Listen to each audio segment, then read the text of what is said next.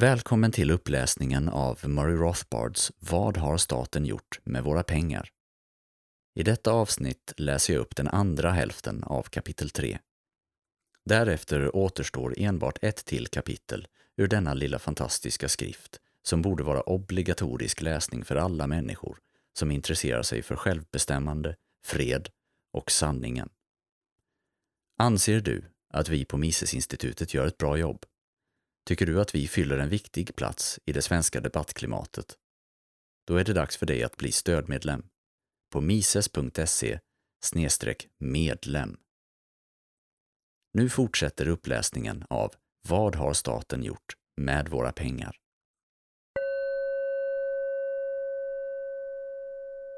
Kapitel 3 under kapitel 7 Banker tillåts vägra utbetalning.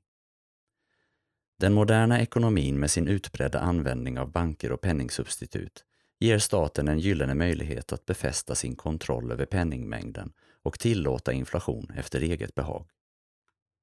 Vi har i avsnitt 12 sett att det finns tre viktiga begränsningar för enskilda bankers möjlighet att skapa inflation under ett fribankssystem. För det första, omfattningen av kundkretsen för var och en av bankerna. För det andra, omfattningen av kundkretsen för banksystemet som helhet, det vill säga den utsträckning i vilken folk använder penningsubstitut. Och 3. Kundernas förtroende för bankerna. Ju mer begränsad varje enskild banks kundkrets är, ju mer begränsad kundkrets banksystemet som helhet har, eller ju skakigare förtroendet för bankerna är, desto strängare kommer gränserna för inflation i ekonomin att vara. Statens privilegierande och kontrollerande av banksystemet har verkat för att upphäva dessa gränser. Samtliga begränsningar stödjer sig givetvis på en enda grundläggande skyldighet. Bankernas plikt att fullfölja sina betalningsskyldigheter på begäran. Vi har sett att inga banker med bråkdelsreserver kan infria alla sina betalningsskyldigheter och vi har också sett att detta är en chansning som varje bank tar. Men det är givetvis nödvändigt för alla system baserade på privat egendom att avtalsförpliktelser uppfylls. Det enklaste sättet för staten att skapa inflation på är således att ge bankerna det särskilda privilegiet att tillåtas vägra betala sina förpliktelser, men ändå fortsätta sin verksamhet. Medan alla andra antingen måste betala sina skulder eller gå i konkurs tillåts bankerna att vägra inlösen av sina kvitton, samtidigt som de kan tvinga sina egna låntagare att betala när deras lån förfaller. Det vanliga namnet för detta är uppskov för utbetalning av ädelmetall, eller på engelska Suspension of Specie Payments. Ett mer passande namn skulle vara stöldlicens. För vad ska man annars kalla ett statligt tillstånd att fortsätta verksamheten utan att hålla sina avtal? I USA blev massiva betalningsuppskov under tider av bankkriser nästan tradition. Det började med kriget 1812. De flesta av landets banker fanns i New England, ett område som inte sympatiserade med USAs inträde i kriget. Dessa banker vägrade att låna ut för krigsändamål, så staten lånade från nya banker i andra delstater istället. Dessa banker gav ut nya papperspengar för att möjliggöra lånen. Inflationen blev så omfattande att krav på inlösen välde in i de nya bankerna, speciellt från de konservativa icke-expanderande bankerna i New England, där staten spenderade det mesta av sina pengar på krigsvaror. Som konsekvens beslutades det om ett omfattande betalningsuppskov 1814 som varade i mer än två år, långt efter att kriget hade tagit slut. Under denna period dök nya banker upp som gav ut sedlar utan att behöva återbetala dem i guld eller silver. Detta uppskov satte tonen för efterföljande ekonomiska kriser. 1819, 1837, 1857 och så vidare. Som resultat av denna tradition insåg bankerna att de inte behövde oroa sig för konkurs efter en inflation. Och detta stimulerade givetvis inflation och vildkattsbanker.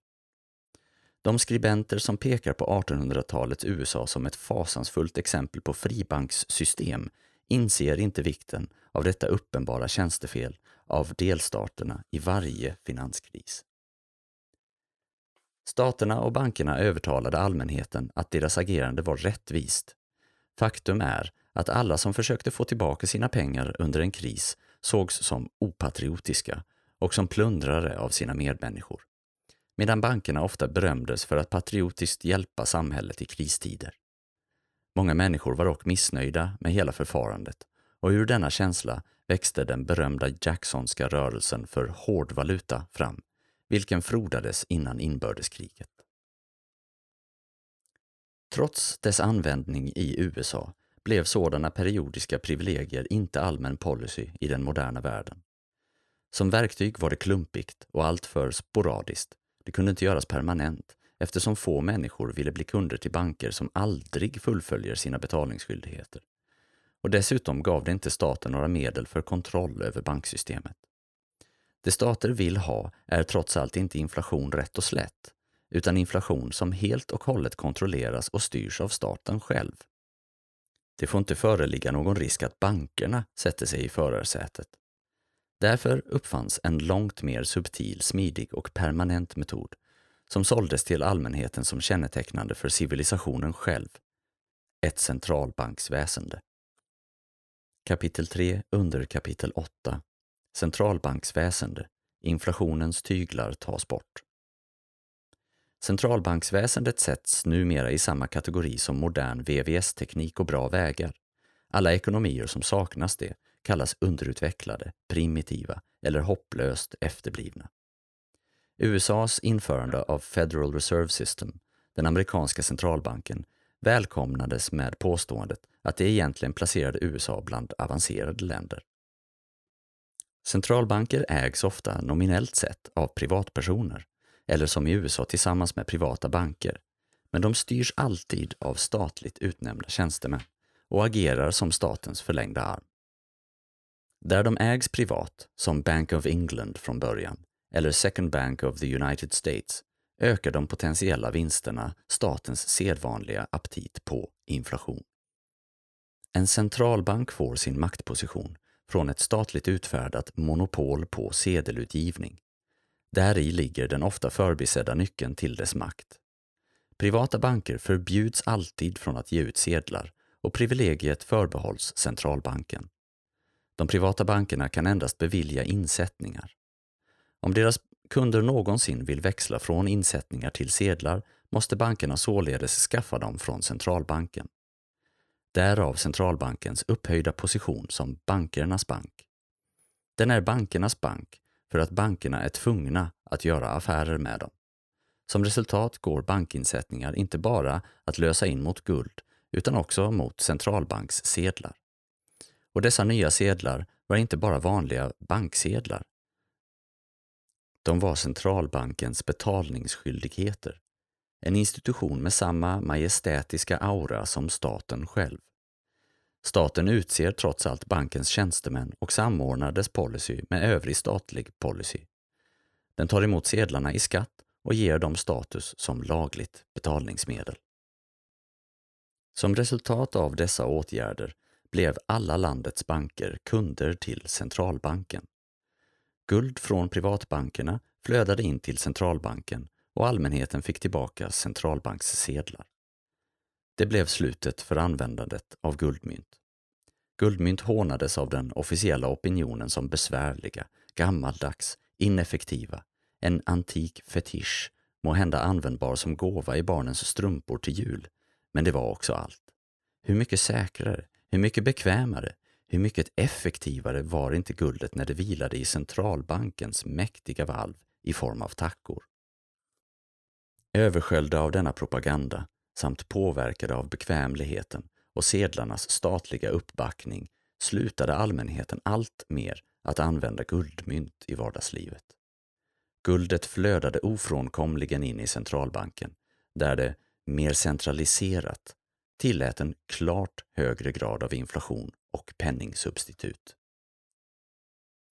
I USA ålägger lagen Federal Reserve Act bankerna att hålla sig med en minimikvot mellan kassareserver och insättningar. Och efter 1917 fick dessa reserver endast bestå av insättningar hos den amerikanska centralbanken. Guld tilläts inte längre utgöra delar av en banks lagstadgade kassareserver. Det var tvunget att sättas in på den amerikanska centralbanken. Hela processen avvände allmänheten från guld och placerade folkets guld i statens inte alltför ömma vård, där det nästan smärtfritt kunde konfiskeras. Internationella köpmän använde fortfarande guldtackor för storskaliga transaktioner, men de utgjorde en försumbar del av valmanskåren. En av orsakerna till att allmänheten kunde lockas ifrån guld till banksedlar var det stora förtroende alla hade för centralbanken. Inte kunde väl centralbanken, som satt på nästan allt guld i riket, med statens makt och prestige i ryggen, gå under och bli bankrutt? Och det är visserligen sant att ingen centralbank någonsin har gått under. Men varför inte? På grund av den ibland oskrivna, men väldigt tydliga regeln att den inte kunde tillåtas gå under. Om stater ibland gav privata banker betalningsuppskov, hur mycket villigare var de inte då att ge centralbanken, deras eget organ, uppskov vid problem? Prejudikatet i centralbankernas historia sattes när England gav Bank of England uppskov mot slutet av 1700-talet och lät det pågå i över 20 år. Centralbanken förfogade således över ett nästan obegränsat förtroende från allmänheten. Vid den här tidpunkten kunde inte allmänheten se att centralbanken tilläts förfalska efter behag, men ändå förbli immun mot alla betalningsskyldigheter om dess ärlighet skulle ifrågasättas. Centralbanken kom att ses som helt enkelt en stor landsomfattande bank som utförde en samhällstjänst och skyddades från fallissemang från att i praktiken vara en del av staten. Centralbankens nästa steg var att ingjuta allmänhetens förtroende i privatbankerna. Den uppgiften var svårare. Centralbanken lät det bli känt att den alltid skulle agera som sista långivare, engelskans lender of last resort, åt bankerna. Det vill säga att centralbanken skulle stå redo att låna ut pengar till alla banker som hade problem, speciellt när många banker behövde betala sina skulder. Staten fortsatte även att stötta bankerna genom att motverka bankrusningar, det vill säga när många kunder misstänker att något är fel och begär ut sin egendom. Ibland gavs bankerna betalningsuppskov som i fallet med de obligatoriska bankfridagarna 1933. Lagar stiftades som förbjöd allmänheten att uppmuntra till bankrusningar och precis som under den amerikanska depressionen 1929 förde staten kampanj mot själviska och opatriotiska guldhamstrare. USA löste till slut sitt irriterande problem med bankhaverier när den nationella insättningsgarantin, engelskans Federal Deposit Insurance, instiftades 1933. Insättningsgarantin hade endast en försumbar täckning från de försäkrade insättningarna, men allmänheten hade getts intrycket, och det kan mycket väl ha stämt, att staten stod redo att trycka tillräckligt med pengar för att lösa ut alla försäkrade insättningar. Som resultat lyckades staten överföra det massiva förtroendet den uppbar hos allmänheten till banksystemet som helhet såväl som till centralbanken. Vi har sett att stater genom upprättandet av en centralbank lossade ordentligt på två av de tre viktigaste spärrarna för expansionen av bankkredit, dock utan att eliminera dem. Men hur är det med den tredje spärren? Problemet med varje enskild banks begränsade kundkrets. Borttagandet av denna spärr är en av de främsta orsakerna till centralbankens existens. I ett fritt banksystem skulle en enskild banks inflation snabbt leda till krav på inlösen från andra banker eftersom varje enskild bank har en högst begränsad kundkrets. Men genom att pumpa in reserver i samtliga banker kan centralbanken försäkra sig om att alla kan expandera tillsammans och i samma takt. Om alla banker expanderar är inlösen bankerna emellan inte något problem och varje bank finner att deras kundkrets egentligen består av hela landet. Kort sagt låtsas spärrarna för bankexpansion omätbart från en enskild banks kundkrets till hela banksystemets. Det innebär såklart att ingen bank kan expandera mer än centralbanken önskar. Centralen har alltså till slut lyckats uppnå förmågan att kontrollera och styra banksystemets inflation. Förutom att ta bort spärrarna för inflation har beslutet att inrätta en centralbank en direkt inflaterande verkan. Innan centralbanken fanns höll bankerna kassareserver i guld. Nu flödar guld in i centralbanken i utbyte mot insättningar hos banken, som nu utgör de kommersiella bankernas kassareserver. Men centralbanken själv håller endast en bråkdel guld som kassareserv för sina egna betalningsskyldigheter.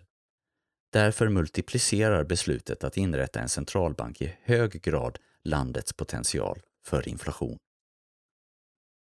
Kapitel 3, underkapitel 9 Centralbanksväsende Inflationsstyrning Exakt hur utför centralbanken sitt uppdrag att reglera de privata bankerna?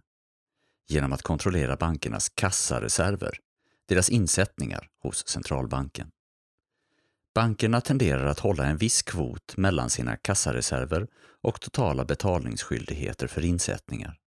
Och i USA förenklas den statliga kontrollen genom att bankerna påtvingas en lagstadgad minsta kvot. Centralbanken kan då stimulera inflation genom att fylla banksystemet med kassareserver samt genom att sänka reservkvoten, vilket möjliggör en landsomfattande expansion av bankkredit. Om bankerna håller en kassakvot på 1 till 10 så kommer överskottsreserver över den andel som krävs på 10 miljoner dollar att tillåta och uppmuntra till en landsomfattande bankinflation på 100 miljoner. Eftersom banker tjänar på kreditexpansion och eftersom staten har gjort det nästintill omöjligt för dem att fallera kommer de för det mesta att försöka vara utlånade till gränsen för vad som tillåts. Centralbanken ökar bankernas kassareserver genom att köpa tillgångar på marknaden. Vad händer till exempel om banken köper en tillgång, vilken som helst, från Jones värderad till 1000 dollar? Centralbanken skriver ut en check till Jones på 1000 dollar som betalning för tillgången. Eftersom centralbanken inte tillhandahåller personkonton tar Jones checken och sätter in på sin bank. Jones bank ökar hans saldo med 1000 dollar och ger checken till centralbanken, som måste öka bankens saldo med 1000 dollar i kassareserver. Dessa 1000 dollar i kassa möjliggör en mångdubbel expansion av bankkredit, särskilt om många banker landet över fylls på med nya kassareserver på det här viset. Om centralbanken köper en tillgång direkt från en bank blir resultatet ännu tydligare. Banken ökar sina reserver och grunden läggs för multipel kreditexpansion. Den tillgång som centralbanker helst köper in har utan tvekan varit statsobligationer. På så vis försäkrar sig staten om en marknad för de egna obligationerna. Staten kan enkelt öka penningmängden genom att ge ut nya obligationer och sedan kräva att centralbanken köper dem. Ofta åtar sig centralbanken att hålla marknadspriset för statsobligationerna vid en viss nivå, vilket skapar ett inflöde av obligationer till centralbanken och permanent inflation som konsekvens. För att köpa in tillgångar har centralbanken ytterligare ett sätt att skapa nya bankreserver, att låna ut dem. Den ränta som centralbanken tar ut av bankerna för denna tjänst kallas styrränta Lånade reserver är självklart inte lika tillfredsställande för bankerna som reserver som är deras helt och hållet, på grund av återbetalningskraven. Förändringar i styrräntan får stor uppmärksamhet, men de är mindre viktiga i jämförelse med förändringar av bankernas reserver och kassakvot. När centralbanken säljer tillgångar till banker eller allmänhet minskar den bankreserverna och skapar ett tryck om kreditkontraktion och deflation minskning av penningmängden. Vi har dock sett att staten är inflationistisk till sin natur. Historiskt sett har staten bara handlat deflaterande i försumbara och övergående fall. En sak glöms ofta bort.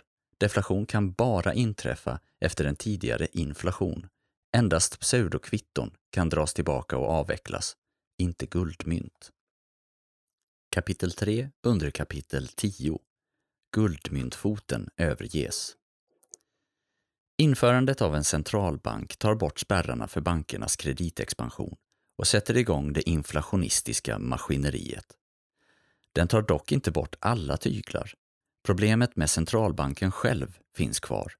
Befolkningen kan potentiellt sett fortfarande göra en rusning mot centralbanken, även om det är högst osannolikt.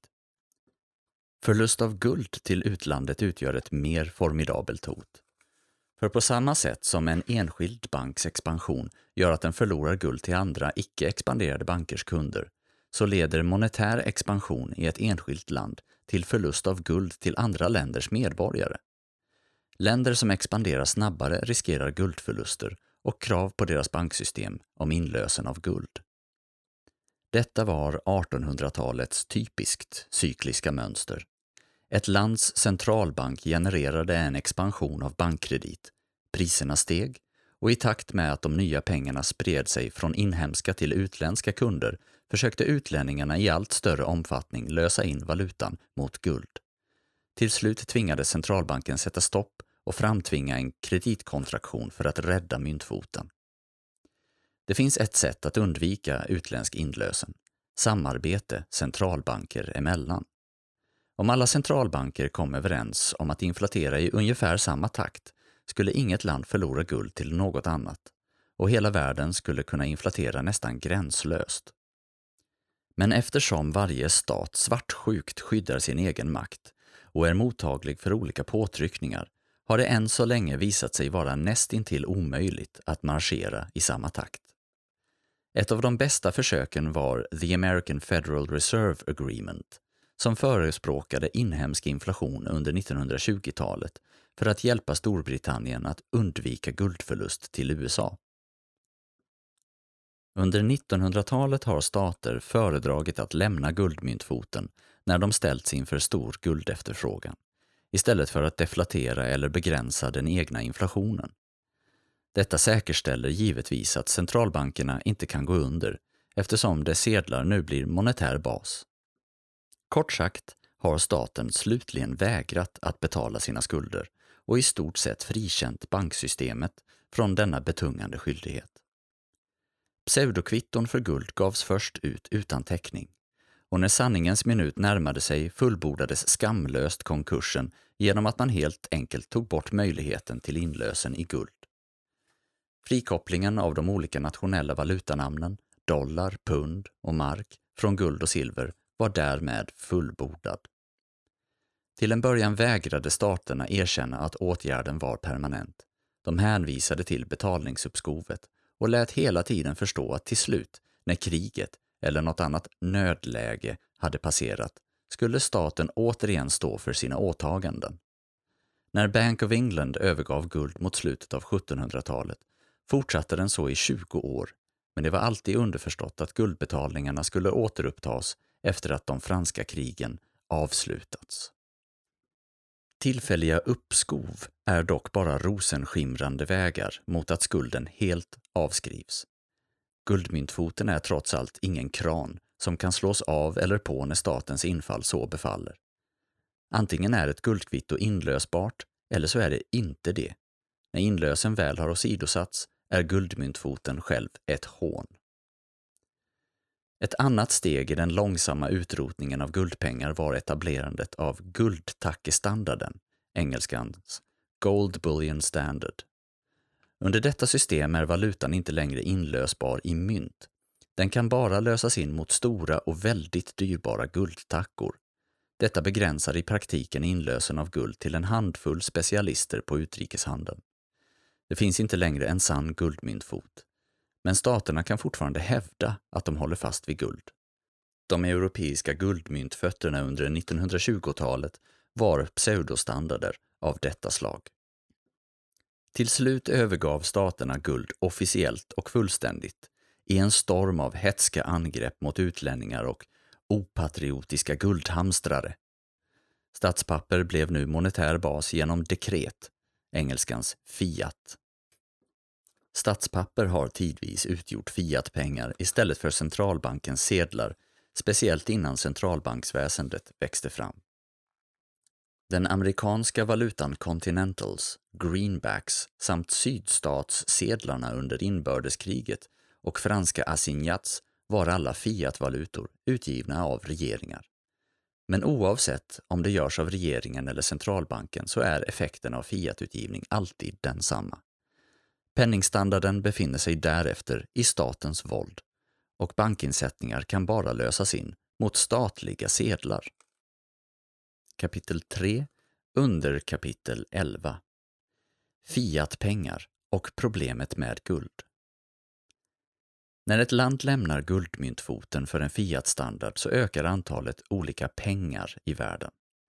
Över varupengarna guld och silver frodas nu oberoende pengar som varje enskild stat kontrollerar genom fiat. Och precis som guld och silver har en växelkurs på den fria marknaden kommer marknaden att etablera växelkurser för alla olika pengar. I en värld av fiatpengar kommer varje valuta att svänga fritt i förhållande till övriga om det tillåts. Vi har sett att för två godtyckligt valda pengar kommer växelkursen att sättas i enlighet med deras proportionella köpkraftspariteter och att dessa i sin tur bestäms av tillgång och efterfrågan på respektive valuta. När en valuta ändrar karaktär från guldkvitto till fiatpapper rubbas förtroendet för dess stabilitet och kvalitet och efterfrågan minskar. Vidare blir den större kvantiteten i förhållande till tidigare guldbackning tydlig efter att valutan skilts från guld. Med större tillgång än på guld samt lägre efterfrågan sjunker dess köpkraft och därmed även växelkurs i förhållande till guld. Och eftersom staten är inflationistisk av naturen kommer den att fortsätta minska i värde med tiden. Dylik värdeminskning är högst genant för staten och skadar de medborgare som försöker importera varor. Förekomsten av guld i ekonomin utgör en ständig påminnelse om det statliga papprets låga kvalitet och hotar hela tiden att ersätta pappret som landets pengar. Även om staten backar upp sin fiatvaluta med allt sitt anseende och alla sina lagar om giltiga betalningsmedel kommer guldmynt i allmänhetens händer ändå alltid att utgöra en ständig minnesbeta och ett hot mot statens makt över landets pengar. I Amerikas första depression, 1819 till 1821, inrättade fyra västliga delstater, Tennessee, Kentucky, Illinois och Missouri, delstatligt ägda banker som gav ut fiatpengar. De backades upp av bestämmelser om lagliga betalningsmedel och ibland av rättsliga förbud mot nedskrivning av sedlarnas värde. Men förhoppningarna på alla dessa experiment kom ändå på skam eftersom det nya pappret snart skrevs ner till ett försumbart värde. Projekten övergavs raskt. Greenback-sedlarna cirkulerade som fiatpengar i nordstaterna både under och efter inbördeskriget. Men i Kalifornien vägrade folk att acceptera sedlarna och fortsatte att använda guld som pengar. Som en framstående ekonom poängterade. Citat. I Kalifornien, såväl som i andra delstater, var pappret lagligt betalningsmedel och godtagbart för offentliga avgifter. Det fanns heller ingen misstro eller fientlighet mot den federala staten. Men det fanns en stark känsla för guld och emot papper. Varje låntagare hade laglig rätt att betala av sina skulder med nedskrivet papper. Men om han gjorde det blev han märkt för livet. Långivaren skulle sannolikt publicera detta i tidningarna och han skulle i princip ha bojkottats. Över hela denna period användes inte papper alls i Kalifornien. Människorna i delstaten skötte sina överföringar i guld medan resten av USA använde konvertibelt papper. Slutcitat. Det blev tydligt för staterna att de inte hade råd att låta folk äga och förvara sitt eget guld. Staten kunde aldrig cementera sin makt över en nations valuta om folket vid behov kunde förkasta pappret och vända sig till guld som pengar. Staterna har följaktligen förbjudit sina medborgare att äga guld. Guldet har i allmänhet nationaliserats, förutom en försumbar del som tilläts för industriella och dekorativa ändamål. Att begära att den egendom som konfiskerats från allmänheten ska lämnas tillbaka anses numera hopplöst bakåtsträvande och gammaldags. Kapitel 3 under kapitel 12 Fiatpengar och Greshams lag Med fiatvaluta etablerad och guld förbjudet ligger vägen öppen för fullskalig och statligt styrd inflation. Endast en väldigt lös tygel återstår. Det slutgiltiga hotet om hyperinflation, att valutan kollapsar. Hyperinflation inträffar när allmänheten inser att staten har ställt in sig på inflation och bestämmer sig för att undvika inflationsskatten på sina tillgångar genom att spendera pengarna så snabbt som möjligt, medan de fortfarande har kvar en del av sitt värde. Nu kan dock staten styra valutan och inflationen ostört fram tills dess att hyperinflationen sätter igång. Men nya problem dyker emellertid upp. Som alltid leder statliga ingrepp för att lösa ett visst problem till att en uppsjö av nya och oförutsedda problem uppstår. I en värld av fiatvalutor har varje land sin egen valuta. Den internationella arbetsdelningen baserad på en internationell valuta har brutits och länderna tenderar att dela upp sig i självförsörjande enheter. Avsaknaden av monetär säkerhet stör handeln ytterligare. Varje lands levnadsstandard sjunker därmed. Varje land har en rörlig växelkurs mot varje annan valuta.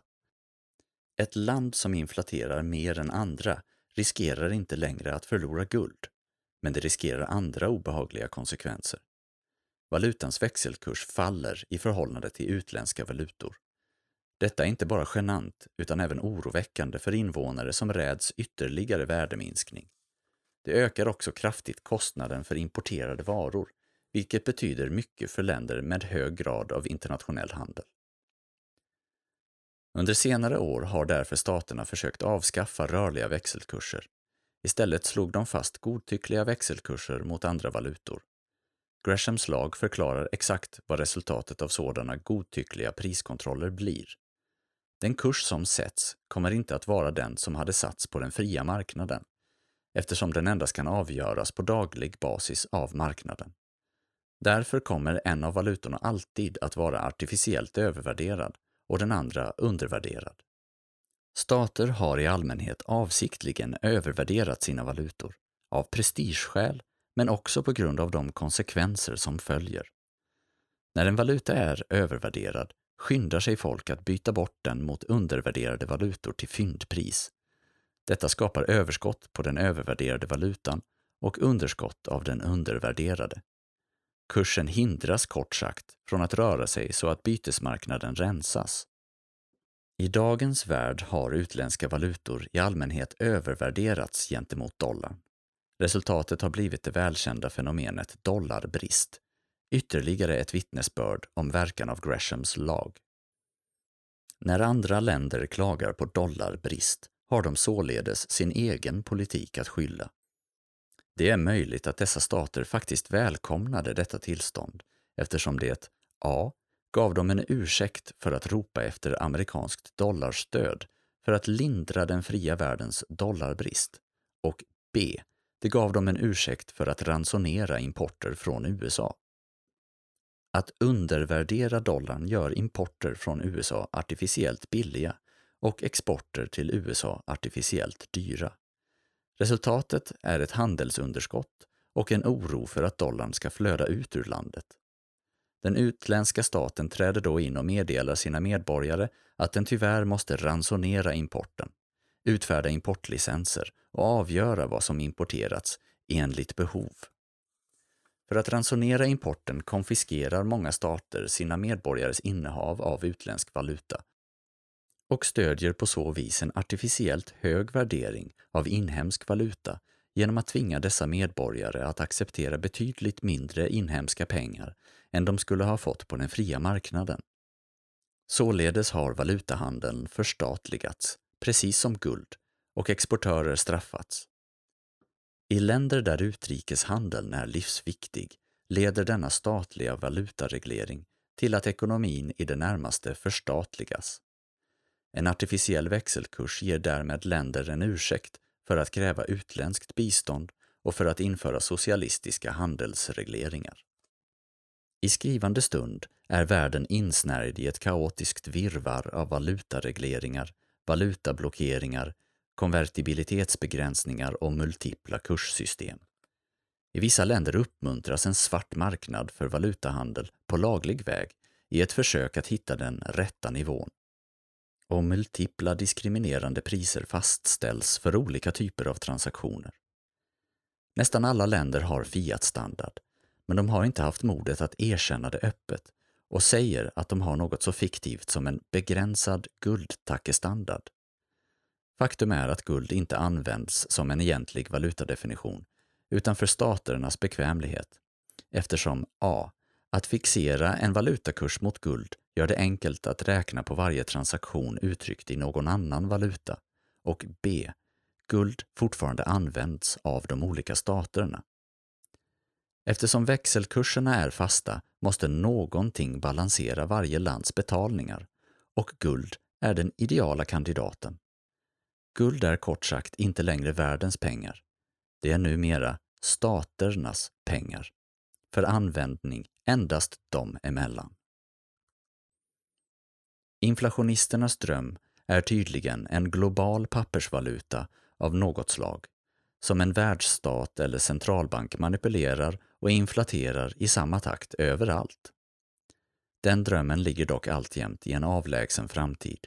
Vi har fortfarande långt kvar till en världsstat och olika nationers valutaproblem har än så länge varit för skiftande och motstridiga för att tillåta sammanfogning till en enda enhet. Men världen har ändå rört sig stadigt i den riktningen. Till exempel är den internationella valutafonden, IMF, i princip en institution för främjandet av nationella valutaregleringar i allmänhet och utländsk undervärdering av dollarn i synnerhet. Fonden kräver av varje medlemsstat att den binder sin växelkurs samt att den bidrar till ett gemensamt förråd av guld och dollar för utlåning till stater med ont om hårdvaluta. Kapitel 3, underkapitel 13 Stat och pengar Många människor betraktar den fria marknaden, trots vissa erkända fördelar, som oordning och kaos. Ingenting är planerat, allting är slumpartat. Statens befallningar verkar å andra sidan enkla och ordningsamma. Dekret utfärdas och åtlyds. Det finns inget annat område inom ekonomin där denna myt är mer utbredd än inom penningområdet. Pengar måste väl i alla fall stå under hård statlig kontroll. Men pengar är ekonomins livgivande blod. Det är medlet för alla transaktioner. Om staten bestämmer över pengar har den redan erövrat en livsviktig postering för kontroll över ekonomin och säkrat en språngbräda mot fullskalig socialism. Vi har sett att en fri marknad för pengar inte skulle vara kaotisk, tvärt vad som vanligtvis antas. Faktum är att den skulle vara föredömligt ordningsam och effektiv. Vad har vi då lärt oss om staten och pengar? Vi har sett att staten genom århundradena steg för steg har invaderat den fria marknaden och tagit sig total kontroll över det monetära systemet. Vi har sett att varje ny reglering, ibland skenbart harmlös, har frambringat nya och utökade regleringar. Vi har sett att staten är inflationistisk till sin natur eftersom inflation är ett frestande medel för staten och dess favoriserade grupper att tillskansa sig intäkter med. Det långsamma men stadiga övertagandet av de monetära tyglarna har sedan använts för att a. inflatera ekonomin i en takt satt av staten och b för att uppnå socialistisk styrning av hela ekonomin. Vidare har statens trixande med penningsystemet inte bara fört oerhörd tyranni till världen, den har också fört med sig kaos istället för ordning. Det har fragmenterat den fredliga och produktiva världsmarknaden och krossat den i tusen bitar samt stympat och hämmat handel och investeringar med en uppsjö av restriktioner, regleringar, artificiella kurser, valutasammanbrott med mera. Den har bidragit till krigsutbrott genom att förvandla en värld av fredligt samarbete till en djungel av krigförande valutablock. Kort sagt finner vi att tvång i penningfrågor, som med allt annat, medför konflikt och kaos istället för ordning.